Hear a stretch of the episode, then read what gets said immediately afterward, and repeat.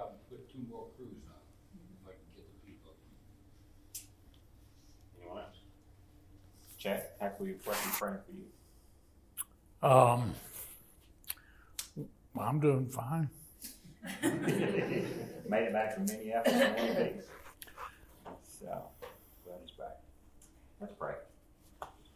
Father God, we just pause and thank you, Lord, tonight for your gift of assembling us in the name of your Son. This is a gift that we're here.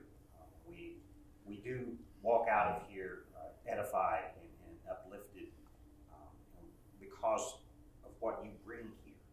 So we thank you. Lord, I pray for these requests, these things that have been mentioned. Lord, I pray that you would just hear the requests, hear the hearts of all, those who are processing grief at the anniversary of death, those who are recovering from injury. And of course, Lord, sickness is rampant in our communities, in our church, in our families. We just pray for your protective hand, your healing touch. We just need you, and this is a time of dependence. And so teach us how to depend. Teach us to have faith and trust that you are good, even when we are not feeling well and wrestling with illness. Cause us to turn to you. And tonight, Lord, I pray for Chad as he teaches again. Wow, just blesses us with rich insight into how your hand has worked in the history of the church. Well, God, tonight I pray that this would be a night for you and for your glory and for your people. In Jesus' name. Help me out again. All right. Looks like you're recording. Am I? Yep. Uh-oh. You are. No, I wasn't working at the bathroom. I have never done that. I've been blessed not to do that. What? Well, like Captain Oliver, one time, somebody was like, the teacher got that doctor was wonderful. And I'm like, Vivian, what are you talking about? And I'm like, here, check it. And I'm like, oh, the teacher got turned off. And I'm like, no. And a private FM system. Okay. Now, I want to start this tonight by kind of pointing out some theological issues that we need to keep in mind as we march forward into looking at Baptists in America, and then, of course, also Baptists in the South. So up on the left-hand corner, top left-hand corner of the board, what I've done is I've written down 3 doctrinal concepts. And the first is one that we're all familiar with. It's the doctrine of justification by faith. And of course, it was Martin Luther that really made the recovery of this doctrinal idea during the beginning stages of the Protestant Reformation. We're not exactly sure when he put together the concept and articulated it, somewhere between 1513, 1518, but right in that period, Luther rebelled against the church, that is the Roman Catholic Church, and articulated the doctrine that the believer is justified, that made right in the sight of God by faith and not by one's relationship to the church. So this was central to the Reformation. This was taught by all of the reformers, including John Calvin and Zwingli and a bunch of other European names most of us are not all that familiar with. But this becomes the key theological issue that sparks the Reformation. Now, the problem with Luther is that Luther continued to practice infant baptism. Okay, and so it was a group of other reformers about 10 years later, originating in Switzerland, who essentially stated that baptism ought to be for believers or disciples, and only for believers or disciples. Now, in a previous conversation we had, I pointed out that infant baptism served a twofold purpose. It brought you into the church, but it also cemented your relationship to the political structure. And, of course, this notion of infant baptism had been reigning supreme in the Catholic Church all the way back to early Catholicism, at least as far back as about 250 AD. And there's some historical dispute among scholars as to whether it can be found in Christian literature before that. In fact, some of the most prominent 20th century scholars argued that it could not. But around 250, a guy by the name of Cyprian, who was a Catholic bishop in North Africa, promoted the notion of infant baptism, and this idea caught on quickly. And so by the time we get to about the year 400, infant baptism is the predominant method of baptism. Not exclusive, because there were still a lot of people being converted from pagan religions, and so they were being baptized as adults because they were not Christians, or they were not members of the church, or their families were not, when they were infants. Okay, but over time, infant baptism takes on this role of being how you are united with the church and how that affects your relationship to the state, to the government. And that's a whole set of issues that we just don't have time to go into, okay? But that's where it was. And when the Protestant Reformation began under Luther, and then some of the other early Reformation figures, they held on to infant baptism. And so even though there was a break with Rome in places like Switzerland and some of the German provinces, infant baptism was still the practice. It's just that now you were no longer a part of whatever state, say France, you happened to be born in, connected to the Catholic Church. Now you were a member of the state. In Lutheran areas or in the Reformed churches, over time this is adopted also by John Calvin. Okay, it's going to be one of the areas in which I think Calvin was wrong. People sometimes ask me, are you a Calvinist? And I have to ask the next question, what do you mean by that? And so when it comes to the doctrine of salvation, I would answer yes. The doctrine of the state, not so much. The doctrine of the church, not so much. Okay? But what happened was these radicals, and I use that term in the historic meaning of the word, which means down to the root.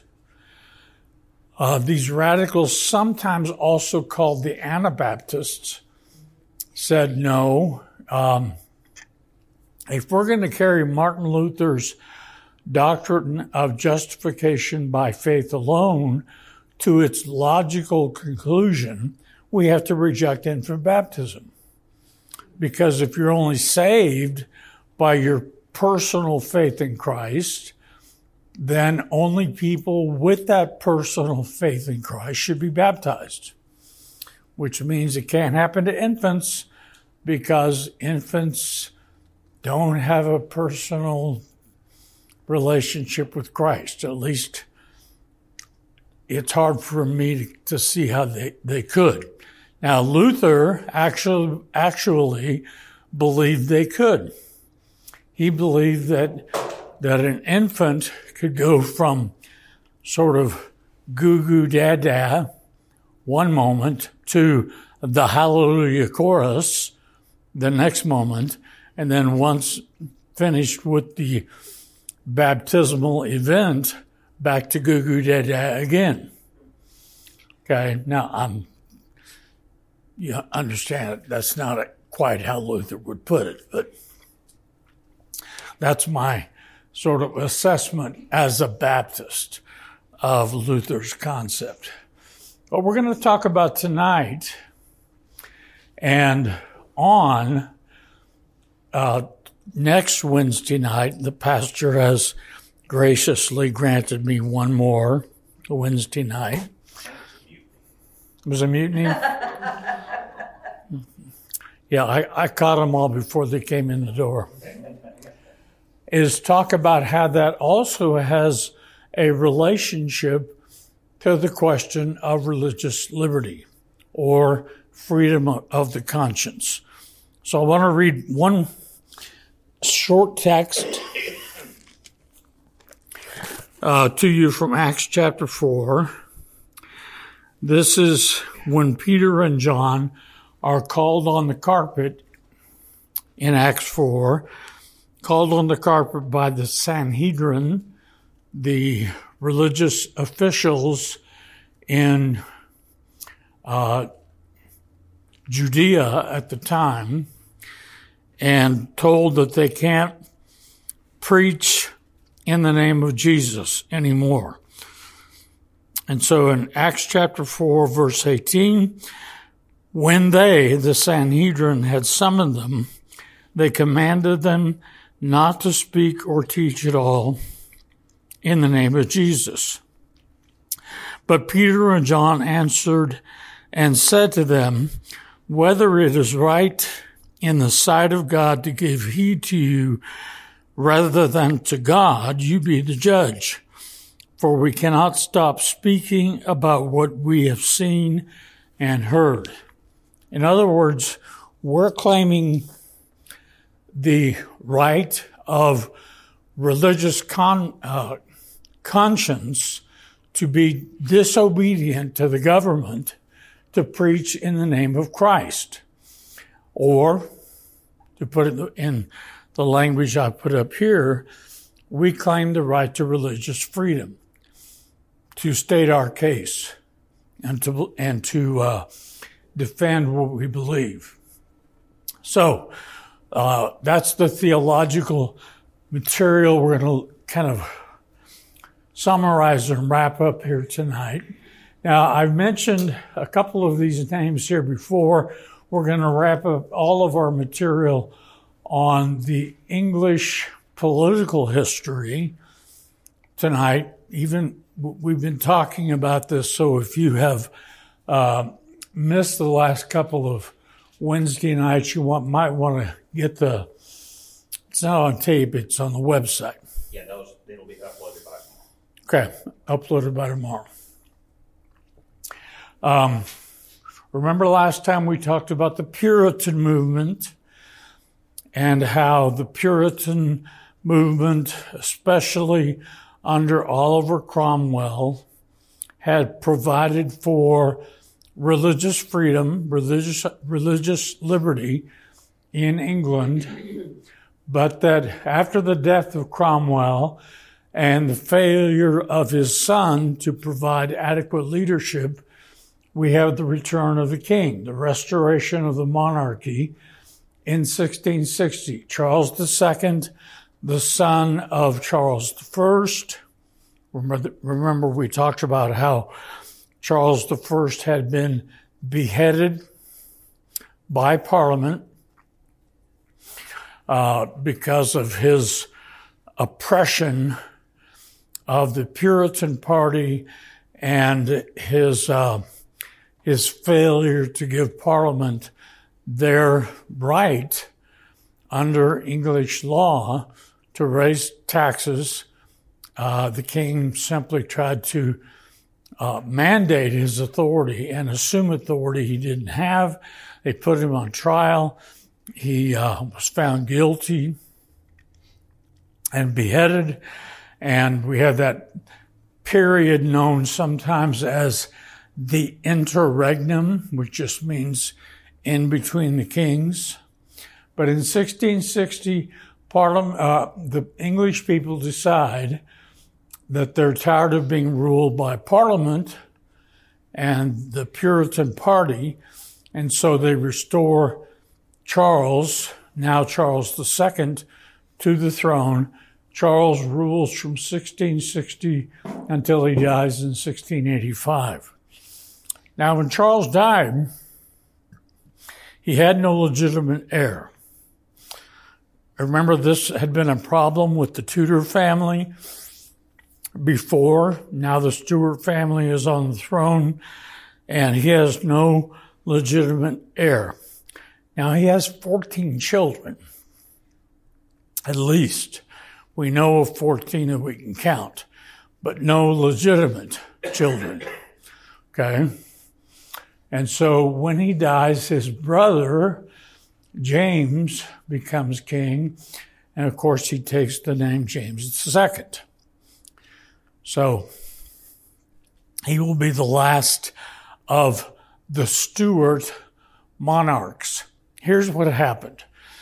James had married a French woman because he was in exile when his father was beheaded, exile in France, married a French woman. They had a child, a daughter. They named her Mary. And Mary had grown up and came of marrying age.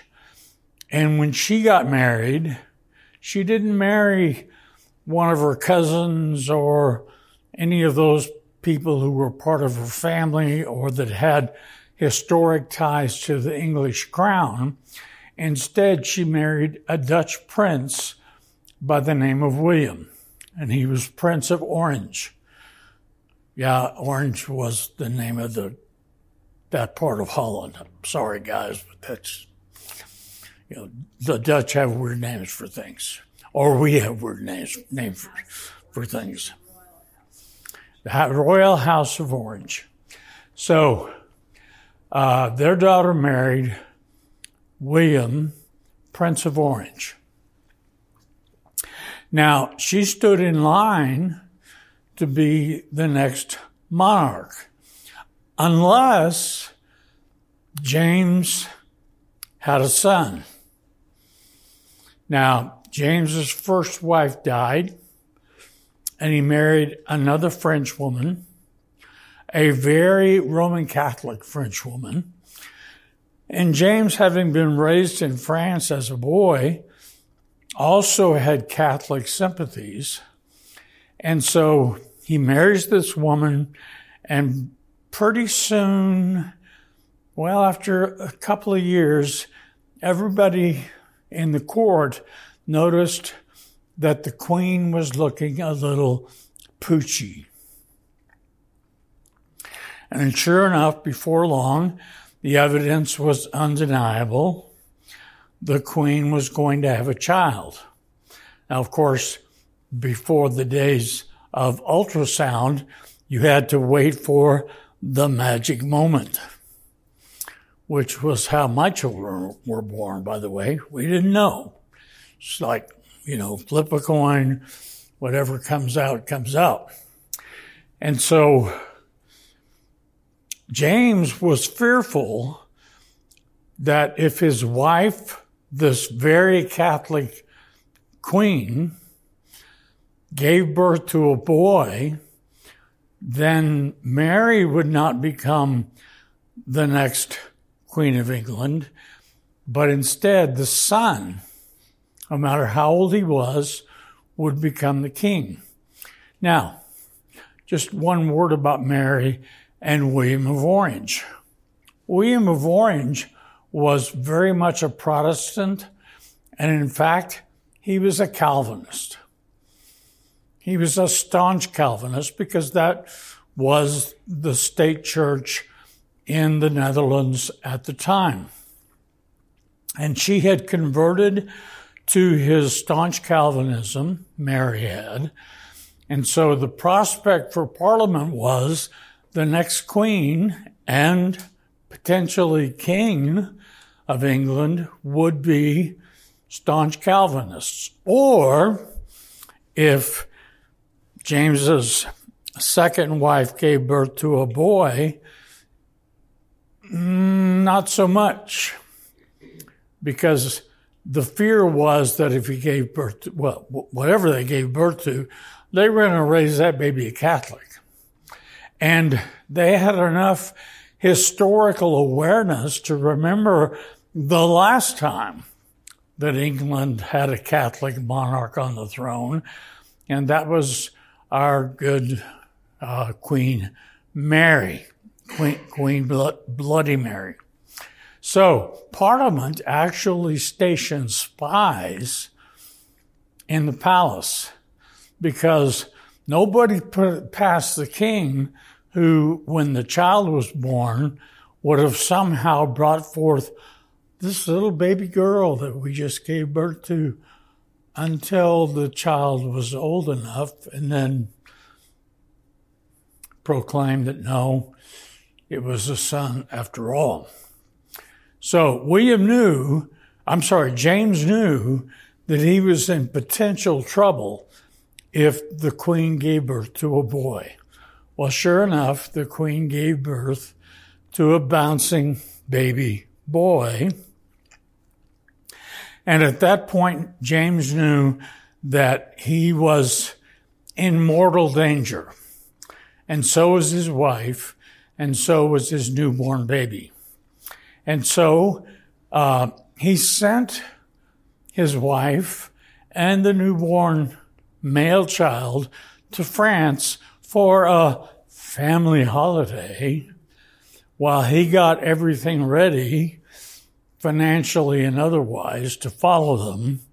But he also knew that if he followed them, Parliament would likely have learned about it, have discovered that the king was doing this, that he was going to join his wife in exile, and at some point in the future would try to make a comeback. And so James feared for his life. So what he did do was he dressed in women's clothing. Okay, we have lots of different terms for that nowadays, but we'll just keep it at he dressed in women's clothing, got into a carriage, made his way to the English Channel, crossed over safely, and joined his wife and son in France. But once the word had leaked out that the queen had given birth to a baby boy, now James's first child, that daughter, Mary, who had married the Dutch prince, William of Orange, her husband gathered together an army of about 20,000 Dutchmen, and they marched on England. And what wound up as potentially another Catholic king over England eventually wound up being a bloodless coup, as they would say. And so Parliament installed William and Mary on the throne. Now, Mary only conceded to this if they could be co-monarchs. You don't normally hear about co-monarchies in England, like Queen Elizabeth. Her husband was Duke of Edinburgh. He's not the king just because he married the queen. But she said, I'll come. My husband will come. We're going to be co-monarchs. And so one of the first universities founded in the British colonies is the College of William and Mary. All right. So this is sometimes referred to as the Glorious Revolution because it was a bloodless coup. And the next year, 1689, Parliament passed an act called the Act of Toleration, which meant no more persecution of non-Anglicans. Now, it still wasn't quite religious liberty, but nonetheless, we're done with England. We'll touch base briefly back with them another time or two. On the other hand, what was happening in the American colonies was that we had what would eventually be 13 colonies, okay, that all 13 did not get founded at the same time. We had 13 colonies eventually, and about half of those colonies had a state church. Now, when we think of America, we think of the United States of America. But when they thought about it back then, and even at this point, before the American Revolution took place, even after the Revolution took place, they would not refer to it as the United States of America. They referred to it as the United States of America. And that little pause is very, very significant because at this point, there are just 13 colonies. And those 13 colonies originally each had an independent relationship to England. And once the revolution was done, they each had an independent relationship with other countries like France and Spain and so on. All right. And some of those colonies had a state church.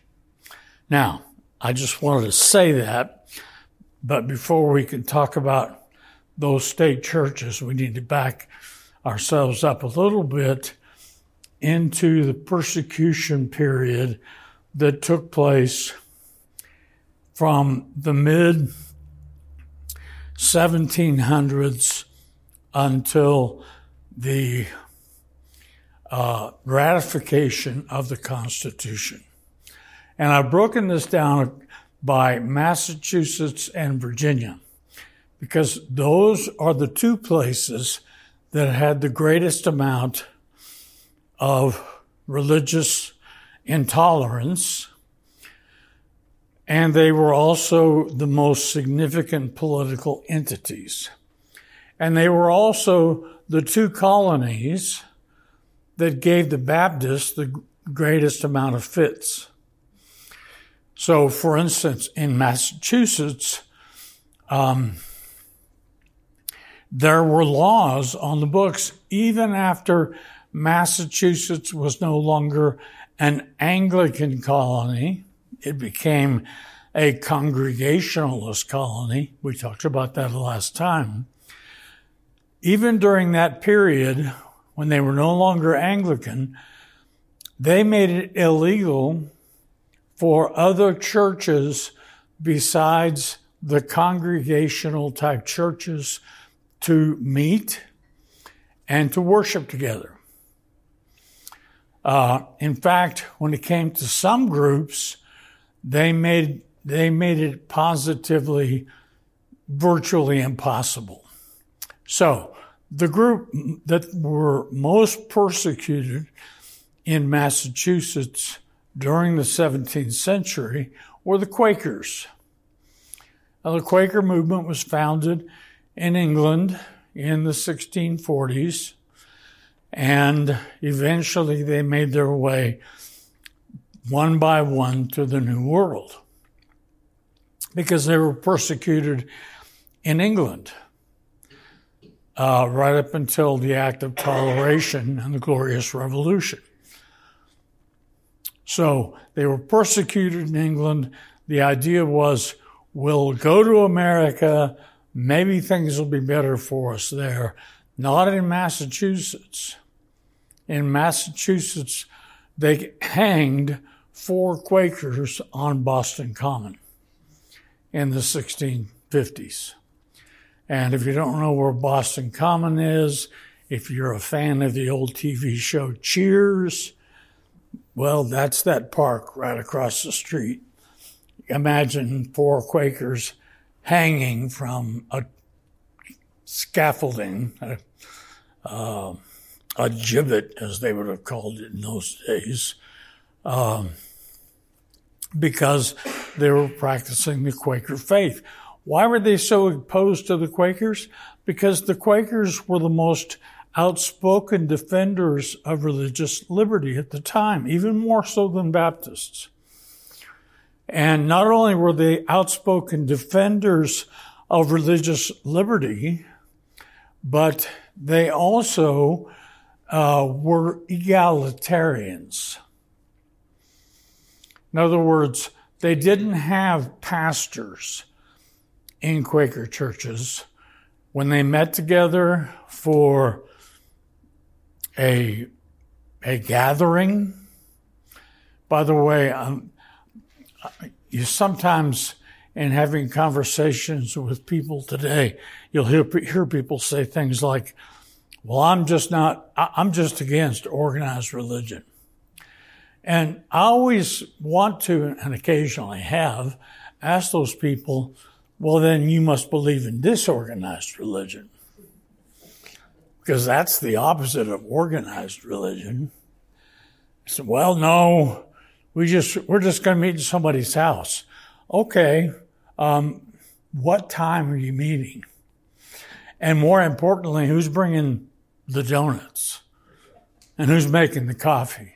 Because once you decide when and where you're meeting, who's bringing the donuts and who's making the coffee, you got organized religion. All right? So, but the Quakers were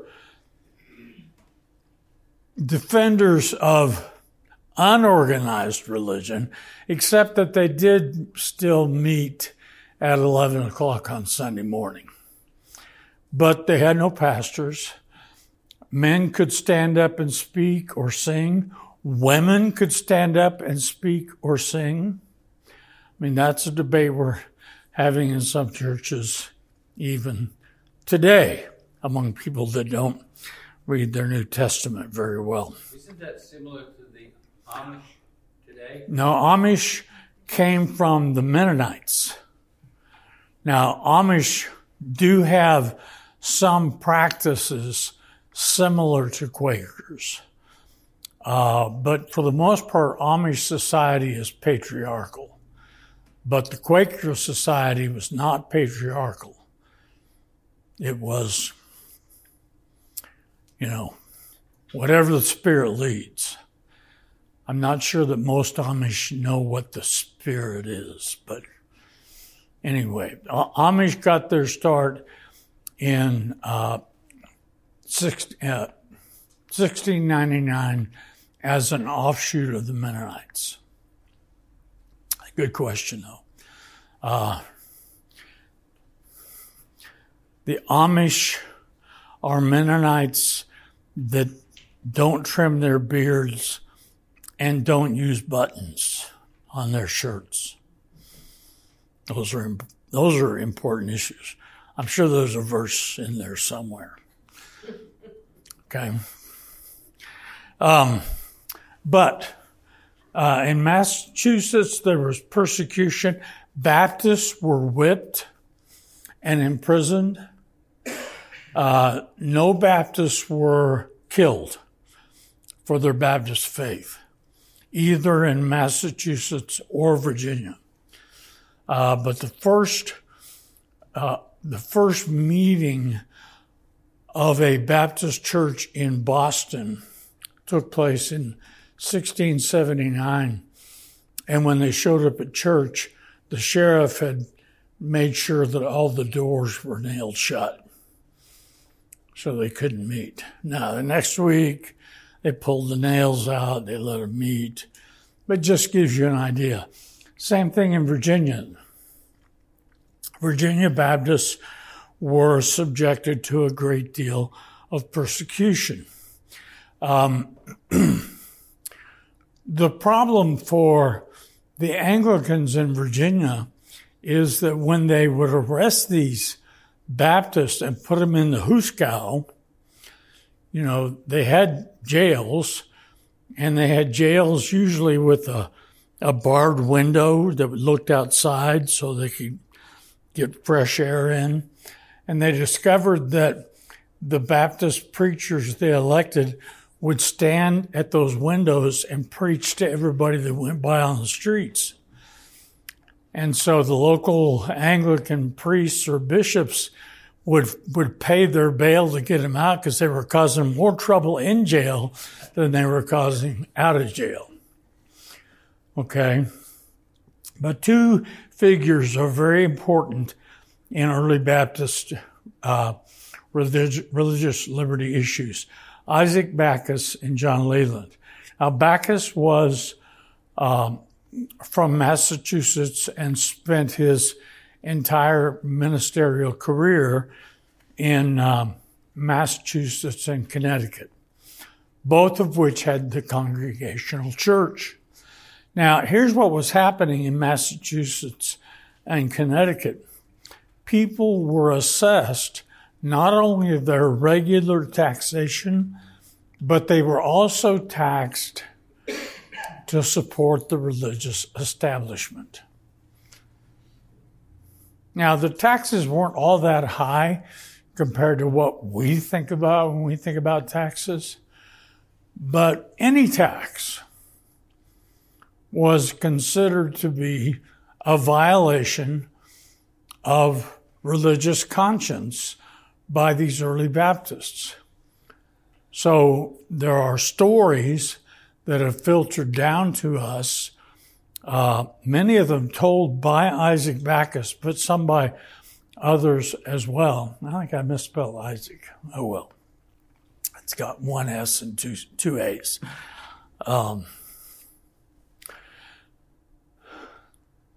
These stories tell about how someone would fail to pay a 50-shilling tax for the Congregational Church, and the sheriff would seize their orchards. Now, 50 shillings wasn't much even then, but it was a matter of conscience. Isaac Backus' own mother was fined less than 1 pound. You know, British have the pounds, pound sterling. She was fined, she was assessed a tax of less than 1 pound, and she refused to pay it because she said it's a violation of my conscience. And what they're making me do is this: I go to my Baptist church and I give a free will offering, but then I got to pay a tax to the Congregational Church as well. And that's just unjust. And so for owing less than a 1 pound tax, she opted instead to go to jail. She spent 13 days in jail. And she wrote letters to her son, Isaac, from jail They're remarkably eloquent in her talking about how what looked to be a dungeon to others was like heaven to her. And Isaac Backus eventually joined the battle against this kind of religious oppression, as he considered it to be, and as I would consider it to be as well. And, you know, I mean, it's one thing if they throw you in jail, pastor, or especially Paul, some of you other men. It's one thing to throw me in jail. Don't mess with my mama. And that's what happened. And so he wrote two very important books. I won't tell you the titles, but two very important books on religious liberty. And he's writing these books in the 1770s and 1780s. He has a very interesting argument. He said, you know, I'm a Baptist. Our state church is congregational. Because I'm a Baptist, I'm not allowed to be involved in the decision-making process in the congregational church. And therefore, there should be, what do you think his argument was? No taxation without representation. He's making this argument in Boston. All right, where the Sons of Liberty had dumped a bunch of tea in the harbor based on that very argument. That was, I mean, that wasn't his only argument, but that was part of it. So Backus takes a strong stand, and eventually the government says to the people, okay, will not authorize the congregational church to collect religious taxes from people that don't belong to that church, but we still believe that everybody should pay a religious tax. Backus said no. Churches should be supported by free will offerings, not by anything that the government sticks its sticky fingers into. Now, John Leland was also from Massachusetts, but spent a number of years in Virginia. And Leland, a very important figure for a different reason. I mean, it's still religious liberty issues that he stood for, but his involvement was of a different kind.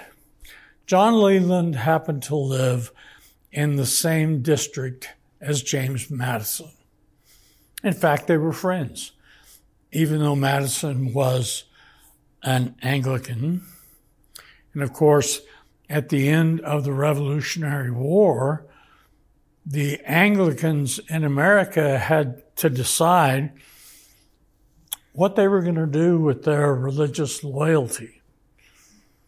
Should we still call ourselves Anglicans, the Church of England? And of course, some of you would know that the decision they made was no. And they renamed their church to the Episcopal Church of America. Okay. The Whiskeypalians to us today. So, this was where Leland lived, in the heart of Episcopal territory.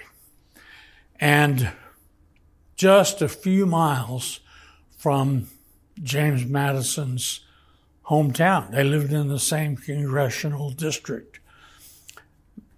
Madison, of course, was given a key role in helping to flesh out the Constitution.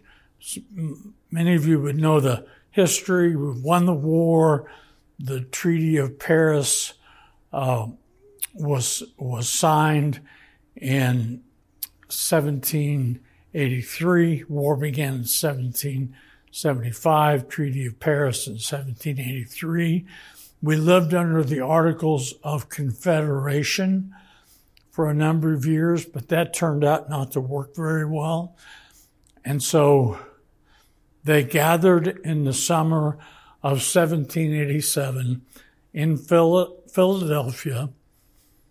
Madison, Benjamin Franklin, George Washington, the whole crew, except Thomas Jefferson. He was the ambassador to France at the time. And so Madison was given the task of fleshing out the details for the Constitution. And he and Leland had conversations about this new Constitution over and over again. And Leland had said to Madison, the new Constitution makes no provision for religious freedom. In fact, even after the Constitution was ratified, there were still states in the new United States of America. There were still states that had state churches. In Massachusetts, they did not disestablish the state church until 1833. That's what happens when you say no more state church. You have an established church, and then you have the disestablishment of a church. Okay? So the establishmentarians were those who wanted there to be a state church. In fact, they wanted there to be a federal church, the Church of America. But one night, Madison went to Leland's house. See, Madison was up for election. He went to Leland's house, and they sat down together and met for 4 or 5 hours. There were plenty of Baptists living in Madison's district, and many of those Baptists had urged Leland to run against Madison for his congressional seat. But after that meeting, that night at John Leland's house, James Madison left, and a couple of weeks later he made an announcement. I will push for a Bill of Rights to be added to the Constitution. And of course, the first amendment to the Constitution provides for, among other things, this statement. It's in 2 clauses. Congress shall make no law respecting an establishment of religion, nor prohibiting the free exercise thereof. Those are called the Establishment Clause and the Free Exercise Clause. And the Establishment Clause essentially states there can't be a federal church. Congress shall pass no law respecting an establishment of religion. And then the second was just as important, nor prohibiting the free exercise thereof. Now, let me tell you just a word or two about this Establishment Clause and why it was important. All the way back into early Roman Catholic history, guess what you had? Establishments of religion in North Africa, in Southern Europe, in England, in Germany, in Scandinavia, in the Byzantine Empire, all over the Christian world, you had the establishment of religion. And once the Reformation came along, the Reformation did not end the establishment of religion. It just established it on a different basis. Religion is now established in Switzerland according to what city you lived in. In Germany, depending on whether you were a northern German and therefore had establishment of Lutheranism, or southern Germany, and you still had the establishment of Roman Catholicism. In the Byzantine Empire, Greece, Turkey, Russia, all the way back to about 1000 AD, you had establishments of religion based on whatever the political structure was. But that statement in the First Amendment, or the two statements, the anti-establishment statement and the free exercise statement, combined together, prevented that from happening. Now, it's important to be clear about this. When Congress ratified the Constitution, most of which, well, they had enough votes by 1789 to do so. When Congress ratified the Constitution, they were not saying that religion and government don't have a relationship to each other. They were not saying, in modern day thinking about this, that we have to keep religion out of the schools. What they were saying was no state church or anything that resembles a state church. And in addition, Congress cannot prevent American people from the free exercise of their faith.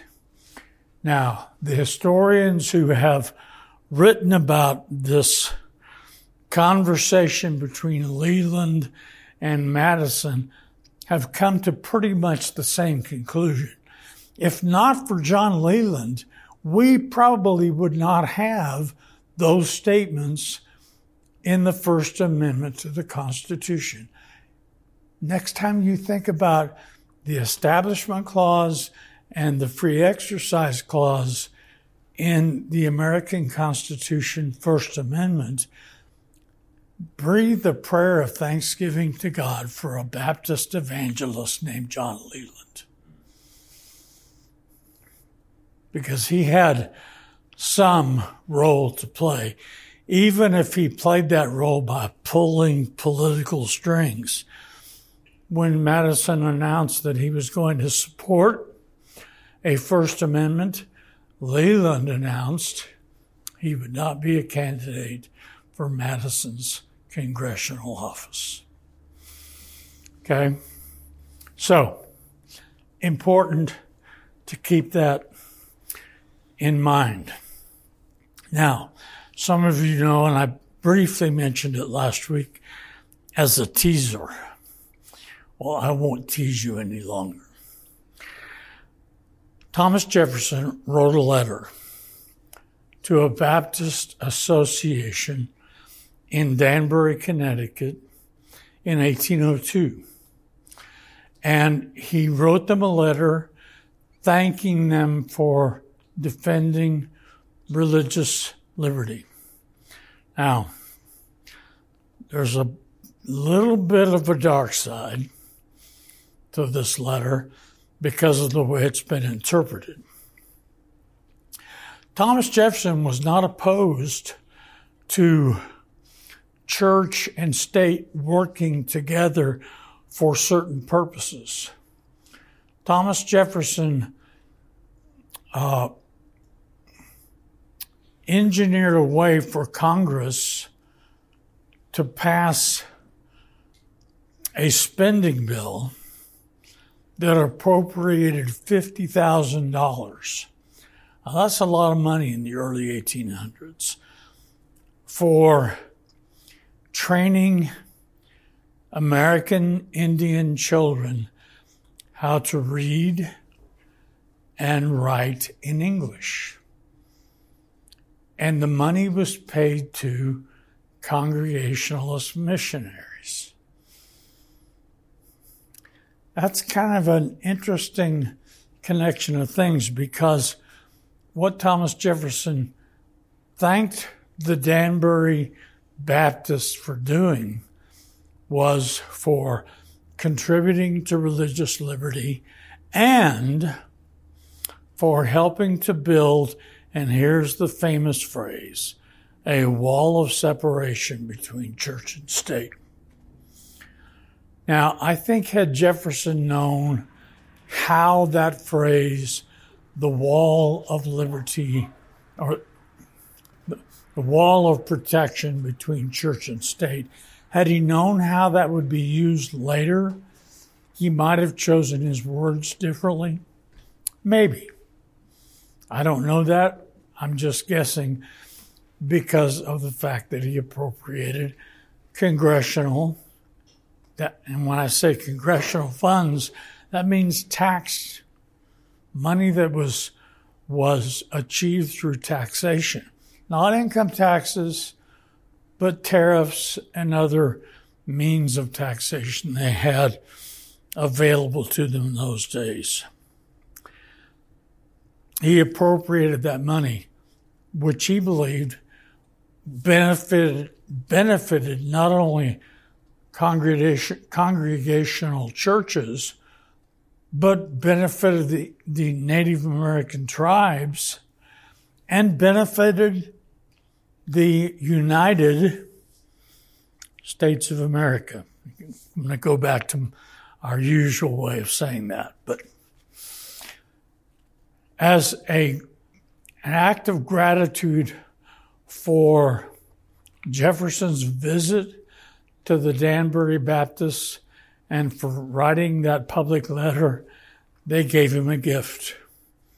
And the gift was a 1,300-pound wheel of cheese.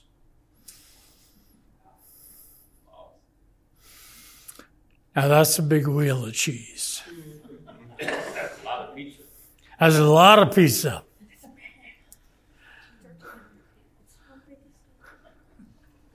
Oh, yeah, it was probably about from the floor, about as tall as a man. Okay. So what was that cheese worth? That is a question none of my students has ever asked me. What was the cheese worth? Rather than paying cash. In $1,802, yeah. He probably couldn't take the cash since he was the president, but although it hasn't stopped other presidents. But so the point here is that Baptists have been known for their defense of religious liberty. And that defense of religious liberty goes back to Martin Luther's basic theological idea of justification by faith alone. You believe in Christ. Your salvation doesn't depend on whether or not your daddy believed in Christ, your mama believed in Christ, your grandpa was a deacon, or your great-grandpa was a preacher. Your salvation is dependent on whether or not you have trusted Christ's atoning sacrifice. And by implication, as these Baptists made very clear, is this beautiful doctrine of religious liberty, not just religious tolerance. Okay? Those aren't the same thing. Not just that the state puts up with people practicing their faith the way that they want to, but the government takes its hands off and doesn't interfere with the faith of those who are under its jurisdiction. All right. Question.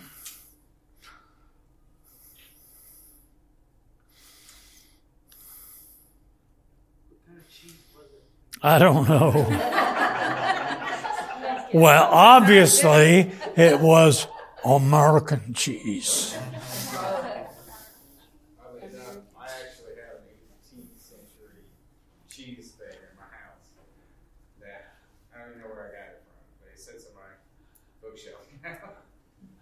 Really? Yeah. Kind of long. I'm going to sit down while you ask the question because I'm having a little trouble here tonight. Do you think today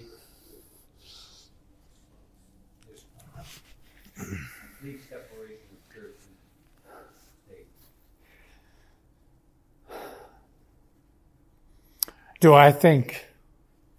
Can you ask your question again? Do you think today that there's complete separation of church and state? Wow. There is not complete separation of state from what I would call religion. Mm-hmm. Because religion can take a variety of forms. It can take the form of a secularistic state that promotes atheism over and above any traditional belief in God. Okay, and I know that's a cheesy answer. We're talking about Jesus. Cheese is the operative word this evening, so. I think that people who try to eliminate religion, and again, I use religion in a generic way, people who try to eliminate that, substitute something else, they might substitute the worship of the state. That's what happened in Nazi Germany. Yeah. That's what happened. Well, I mean, that's not only just what happened in Japan, but that was part of Japanese culture for centuries, that the emperor is the representative of the state. And I think that there are people in our government today that would have us bow before the almighty mandates of, and you can plug in a name there. I know which names I have in my mind, but I'll not say their names, Dr. Fauci. That's okay. I got a pretty good idea.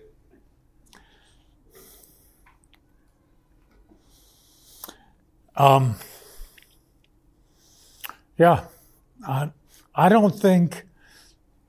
don't think you can get away from this. One famous theologian, he was German, but he came to America,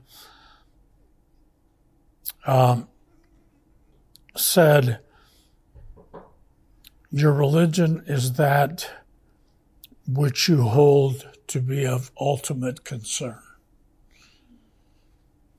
What is the highest thing?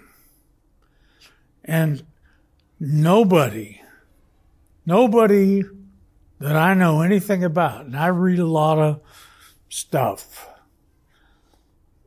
probably some stuff that you would say, why are you reading that? No, because it's just what I do.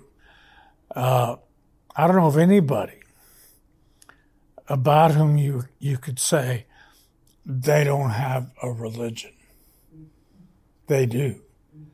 And the question is it a demonic religion, or is it something that is wholesome and right and that is truth?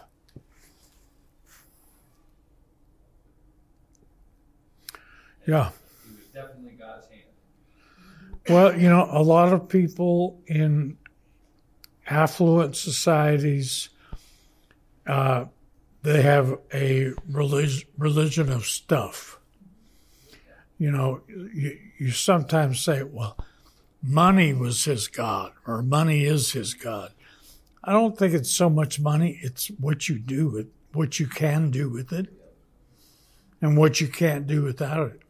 It's, I mean, you know, left to myself, if I had not gone into the ministry, or my second choice, a forest ranger, but had just tried to become as successful as I could be, my religion would be a Lamborghini Diablo. You know, you say you don't have to be rich. No. I mean, you know, I grew up in the bad part of Denver, and the rich people in our part of town were the ones who had two pickups up on blocks, you know, instead of just one. But since we're talking about cheese, do you like blue cheese dressing? I love blue cheese, and in fact, why don't we all go out and have some dinner right after we're done here, and you can watch me eat my salad with blue cheese dressing. Grilled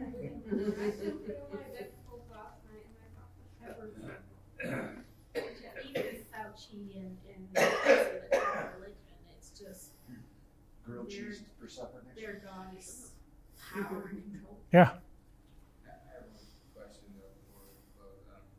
What was John Leland and the Baptist's view on the Revolutionary War? In light of Romans 13, how did they rectify those ideas? You know, I knew there would be one wicked person here tonight.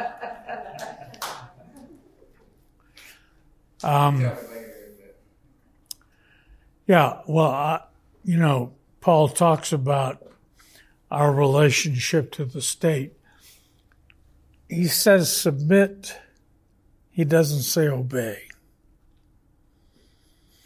And what the apostles were essentially saying to the Sanhedrin in Acts chapter 4 was, we'll submit to whatever you want to do, but we're not going to obey you. Those are two different concepts.